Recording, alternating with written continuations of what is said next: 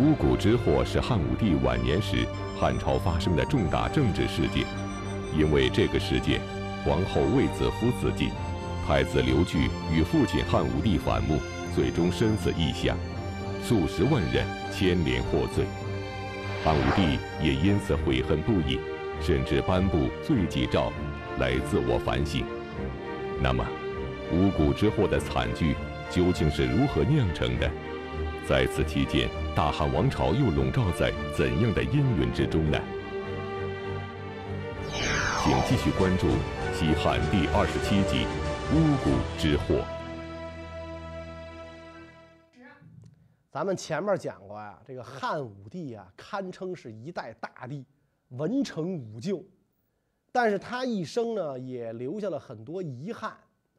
这里边最严重的呀，莫过于由于小人作祟，和自己的儿子刀兵相见，到最后让自己的儿子身死异乡啊！就这个皇太子身死异乡。武帝的太子啊叫刘据，他的母亲呢就是那位歌唱家卫子夫，因为皇上觉得他歌唱得好，带进宫立为皇后。由于唱歌唱得好，成了国母了。这个刘据呢是汉武帝的长子，而且这个他生下来的时候啊，父皇已经快到而立之年啊，这对于皇家来讲是绝对的晚育。在此之前，这个汉武帝和陈阿娇皇后为了生不出孩子来，经常打架。现在总算是有了儿子了，所以汉武帝特别高兴。小孩刚生下来。这个汉武帝就命人专门为他做皇太子父，等于提前昭告天下，这个刚出生的婴儿就是太子了。所以呢，这个刘据既是武帝的长子，也是他唯一的嫡子，地位啊非常的牢固。刘据长到七岁，被立为这个太子，皇上专门派遣这个德高望重的大臣啊做太傅。辅导他学习儒家经典。等到这个太子长大成人之后，这个皇帝呢，更是为太子啊修建博望院，让太子在那儿跟这个宾客呀往来，然后呢培养自己的势力，从其所好啊。可见那个时候皇上对自己的太子啊非常满意。而且呢，当时皇后卫子夫谦恭有礼，加上这个太子的这个舅舅卫青、表哥霍去病战功彪炳，这都是太子的亲戚，所以皇上对太子呢就更加喜爱。但是随着这个太子年纪渐长，认识水平提高，这个太子跟自己的父亲啊就有点疏远了啊。刘据长大之后，性格仁慈宽厚、温和谨慎，和这个汉武帝啊很不一样啊。汉武帝是那种比较这个敢爱敢恨啊，比较张扬的那么一个人，所以汉武帝就觉得这个儿子啊不累己啊，就是说这个不像我啊。再加上这个时候皇后卫子夫已经年老色衰，已经不受这个汉武帝宠爱了。那汉武帝这个时候身边呢围着一堆人。女的有王夫人、李夫人，男宠有韩嫣，还有这个不男不女的，比如像李延年，是吧？李延年是个太监啊，就是李夫人的哥哥。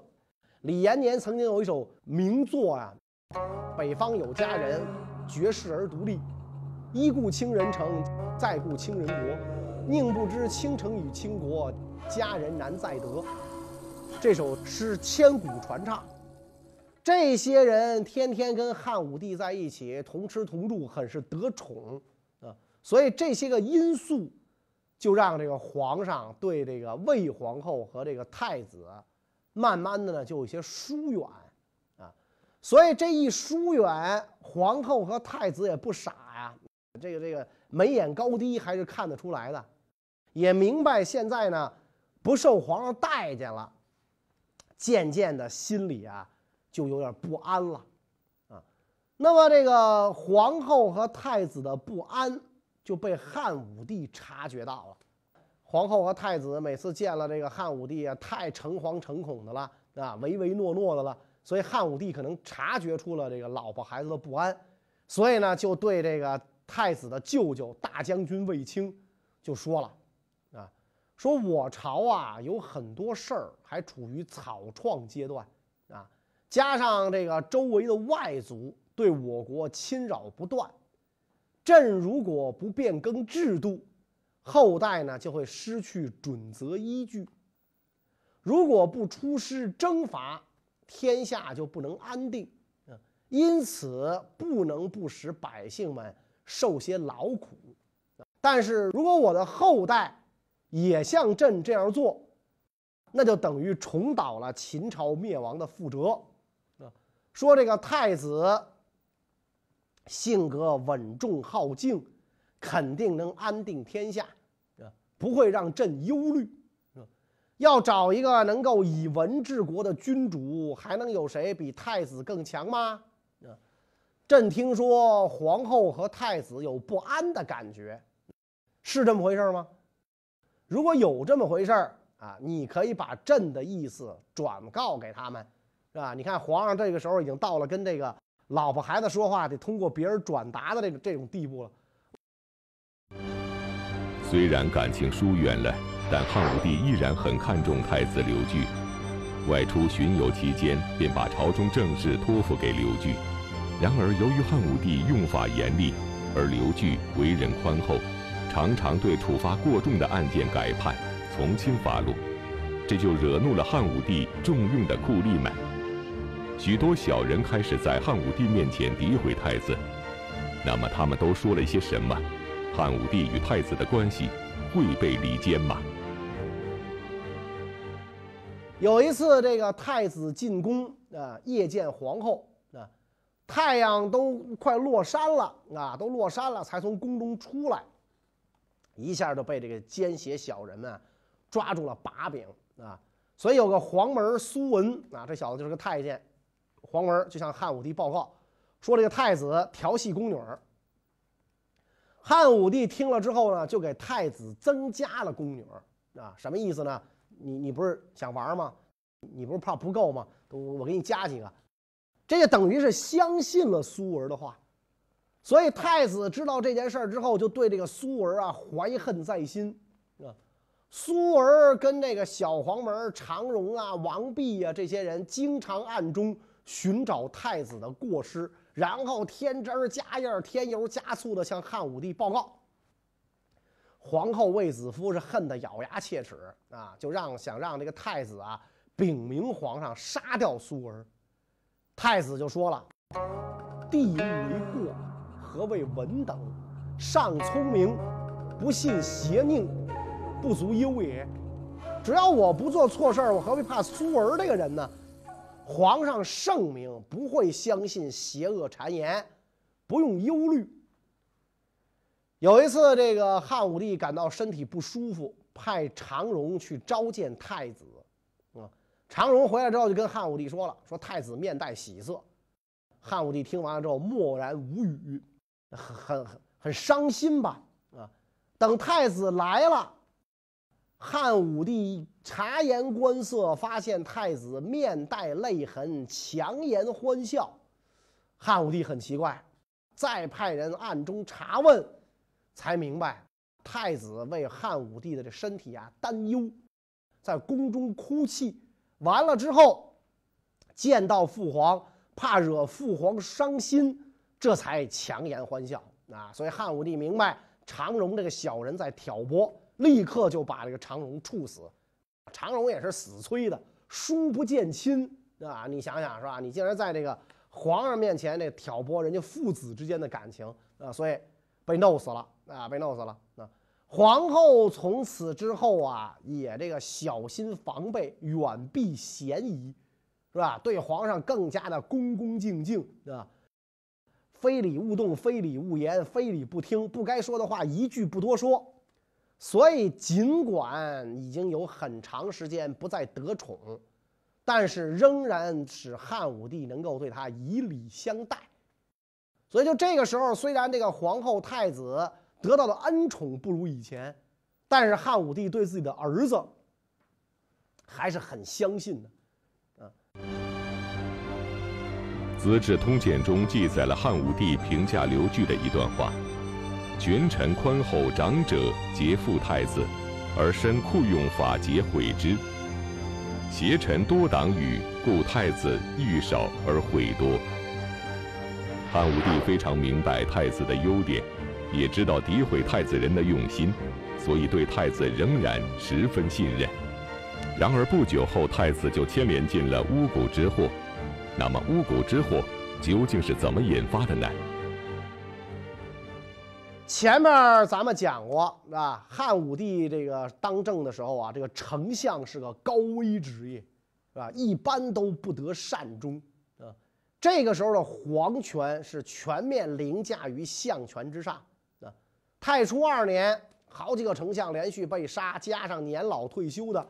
汉武帝呢，就让这个武将出身的这个公孙贺做丞相。公孙贺是皇后卫子夫的姐夫，常年追随汉武帝，当然懂得伴君如伴虎这个道理。一听说汉武帝让自己当丞相，吓得跪在地上痛哭流涕呀，就恳求这汉武帝说：“臣生长在边远地方，出身低微。”又长期在军中任职，才能低下，是实在不能担任丞相这个职务。如果您要让我，您要觉得我在这个我原来的这个这个这个职位干得不好，那您让我干啥都成，我养马去，我当个弼马温都成，千万您别让我做丞相。然后是跪地叩头不止不止。汉武帝呢，被这个公孙贺的忠诚啊感动的流泪呀。但是呢，越这样越觉得他是当丞相的好人选，就命令那个手下说扶起丞相。公孙贺是公孙贺是再三推辞，长跪不起，不不行，我就当不了，当不了，千万您别让我干。汉武帝无奈，起身拂袖而去，把这个丞相的印绶搁到这个地上，搁到公孙贺的脑门前面了，给你了啊，你爱要不要？那公孙贺他不能不要啊。是吧？皇上走了，求了半天，皇上走了，只好接受了相印。出宫之后，公孙贺就跟幕僚说：“完蛋了，这一下，当上丞相啊，估计离死不远了。”所以这公孙贺在刚坐上相位的时候是小心翼翼呀，因为他明白自己坐在地雷上呢，搞不好哪天就要完蛋，就要炸了。可是时间一长，这雷没响，好像也没什么事儿。就放松警惕，公孙贺有个儿子叫公孙敬升，也在朝中为官。这小子不是什么好东西，骄奢淫逸、贪污军费，一下被逮着了。逮着之后就下了狱了。这不是不不是不是小事儿啊！啊，你敢贪污军费，这闹着玩的呢？解放战争的钱你给贪污了还行，逮着就下狱了。当时呢，正好朝廷通缉一个叫朱安世的大侠，这个大侠跟这个郭靖、乔峰不是一个路子啊，他是真正的侠以武犯禁，带黑社会性质的这么一人。所以这个公孙贺为了多干点事儿，让皇帝满意，好救出自己的儿子，就自动揽了这个活说我去逮这朱安世去。结果这个朱安世被逮着之后，怀恨在心。是吧？你丞相把我逮着了，行。他在这个牢狱里啊，就跟这个囚友们就笑着讲：“丞相你呀，可把祸事儿你引到自己家族里来了。终南山的竹子写不尽我要告发的罪状，斜谷里的树木不够制作被牵连的人所用的智库枷锁，所以他要在狱中上书朝廷，说这个丞相的儿子公孙敬升。”跟武帝的女儿杨石公主私通，而且呢，在皇上专用的驰道上，啊，皇上走的这种国道上埋藏木人，诅咒皇上。当时的人都对这个巫蛊之说是深信不疑啊。武帝一听大怒，最后这事儿一调查，公孙贺父子死于狱中，满门抄斩，杨石公主牵连入内被杀。当时巫蛊之术盛行，无论在朝中还是后宫，巫蛊都常被当作伤害或者诬陷仇敌的手段，祸乱宫廷，这就更加引得汉武帝痛恨。于是祸事一发不可收拾，终于牵连到了太子和皇后。那么，一向受皇帝信任又安分守己的二人，究竟是如何被牵连进巫蛊之祸的呢？产生了疑心以后啊，有一次这个汉武帝白天小睡，梦见好几千木头人手持棍棒要袭击他，他豁然惊醒，从此之后就感到身体不舒服啊，精神恍惚，记忆力也大减。这个时候，近臣江充呢，跟太子和皇后啊有嫌隙啊。他看到这个汉武帝啊年纪已老啊，害怕皇上之后太子继位，自己呢会被这个太子诛杀，所以呢就定下奸谋，就跟皇上讲说：“你这个病啊，是因为有巫蛊作祟造成的啊。”所以汉武帝就派这个江充为使者，负责查出巫蛊案。江充就率领这个巫师到处掘地寻找木头人，并且呢逮捕了一些个用巫术害人的人，搞得人人自危，大家互相诬告，官吏也跟着瞎弹劾，全国就为这事儿死了好几万啊！整个就一个大清洗啊啊，死了好几万。然后江充呢把目标对准了太子和皇后，继续在宫里搜查木头人。他先从跟汉武帝疏远的后宫开始，一直查到魏皇后跟太子刘据的住处，各处的地面啊都被翻起来，以至于太子和皇后连放床的地方都没有了。为了这个陷害太子，江充趁人不注意，把事先准备好的木头人拿出来，大肆宣扬，说在太子宫中。挖出的木头人最多，而且呢，发现了太子书写的帛书啊，上面写着诅咒皇上的话，所以我们应该马上奏明皇上，办他的死罪。这个时候的汉武帝呢，在甘泉宫养病，并不在长安，啊，所以这个太子呢，就赶紧招自己的老师石德，问应该怎么办。石德害怕自己受株连啊。就跟那个太子讲啊，说丞相公孙贺一家啊，另外呢还有这个杨氏公主、长平侯都因为巫蛊死了啊。说现在太子的宫里挖出了木头人，不知道是真您是真是您埋的呢，还是别人陷害你的，所以咱们没法解释清楚。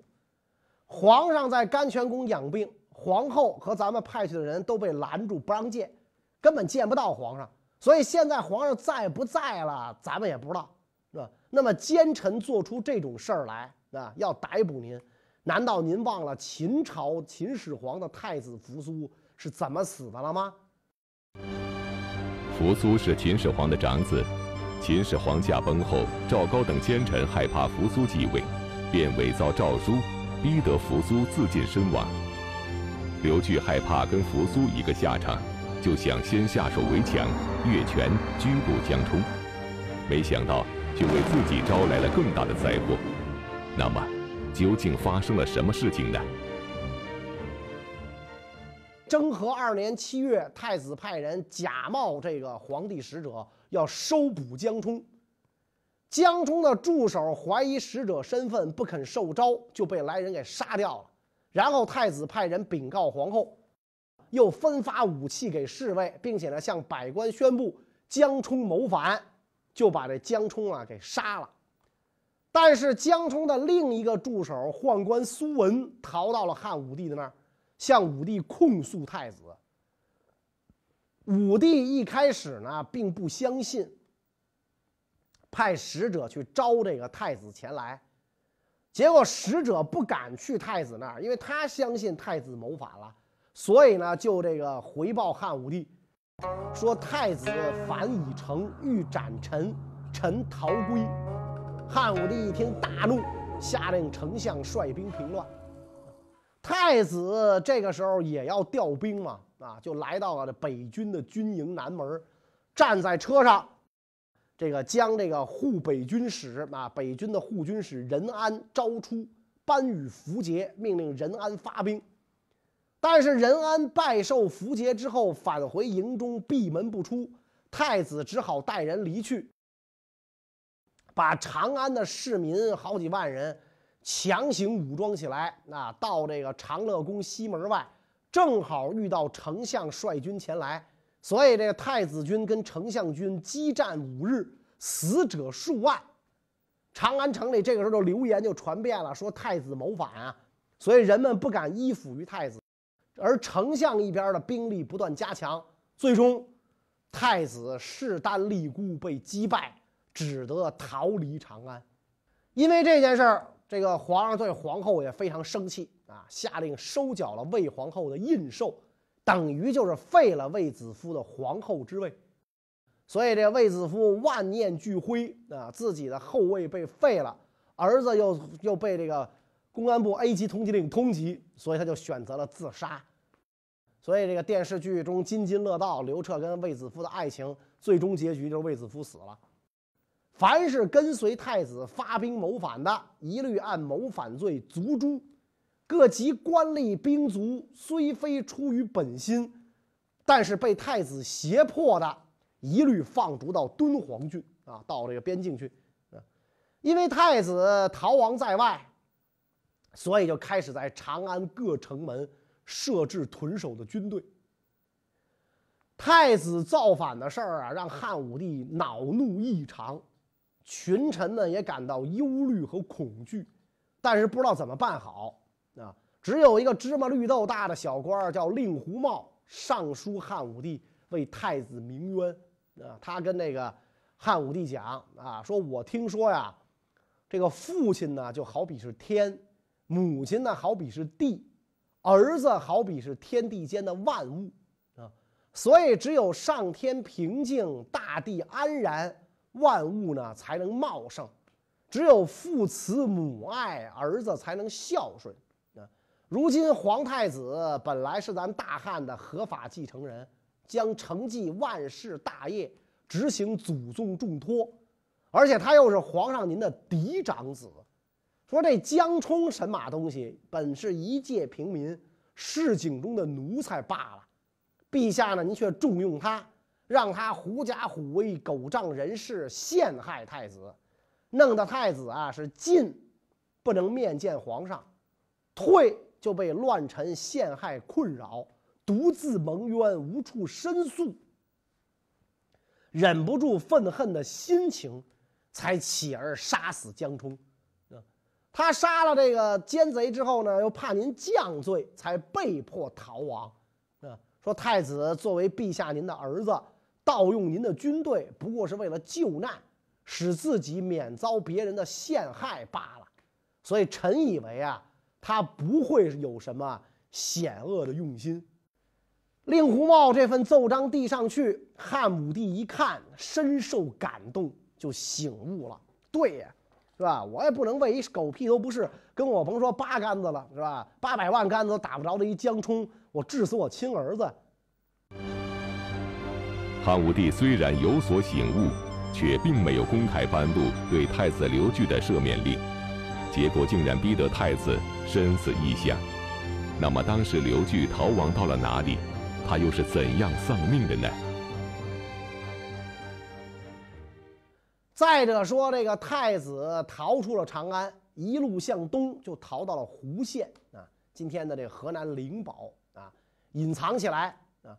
他隐藏的这一家主人家境贫寒，经常支卖草鞋来奉养太子啊。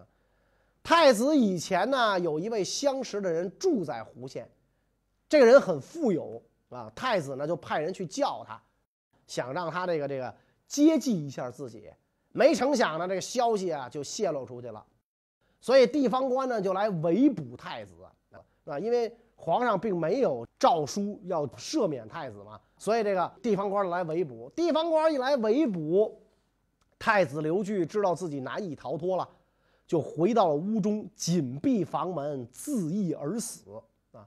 前来搜捕的这个兵卒当中。有一个男子呢，叫张富昌，用脚踹开了这个房门。新安县令李寿就赶紧跑上前去，把太子抱住解下，这个为了护太子，那掩护太子的这个主人与搜捕太子的人格斗而死，两位皇孙也一同遇害了。太子一共有三子一女，全部因为巫蛊之乱呢而遇害，就留下一个孙子叫刘病己啊，后来改名叫刘询，这就是汉宣帝。说你看这名儿，你得起贱名儿，刘病己，我有病，我有病，所以我当皇上。你或去病，你没病，二十四岁你死了。